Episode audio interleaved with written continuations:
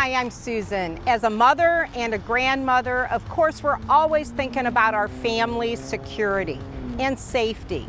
This is the time of year where we really do see a lot of outdoor entertaining, whether it be sitting around a fire pit, whether it be barbecuing outside, or even fireworks.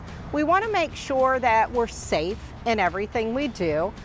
One way inside is absolutely making sure you have smoke detectors in every bedroom, in the hallways leading to the bedrooms, even in the major rooms in which you live in.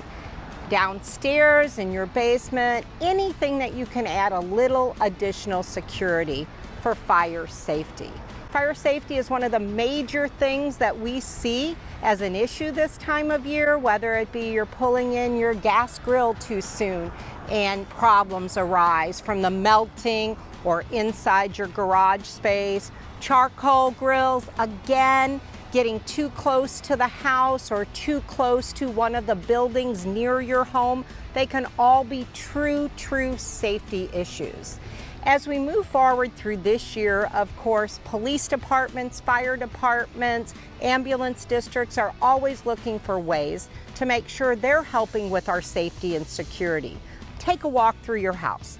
Make sure that you don't have outlet strips overloaded. Make sure you don't have every plug or every system working to its maximum potential. Make sure your smoke detectors work. Make sure you eliminate trip hazards. Let's all work together to make sure our family and friends are safe.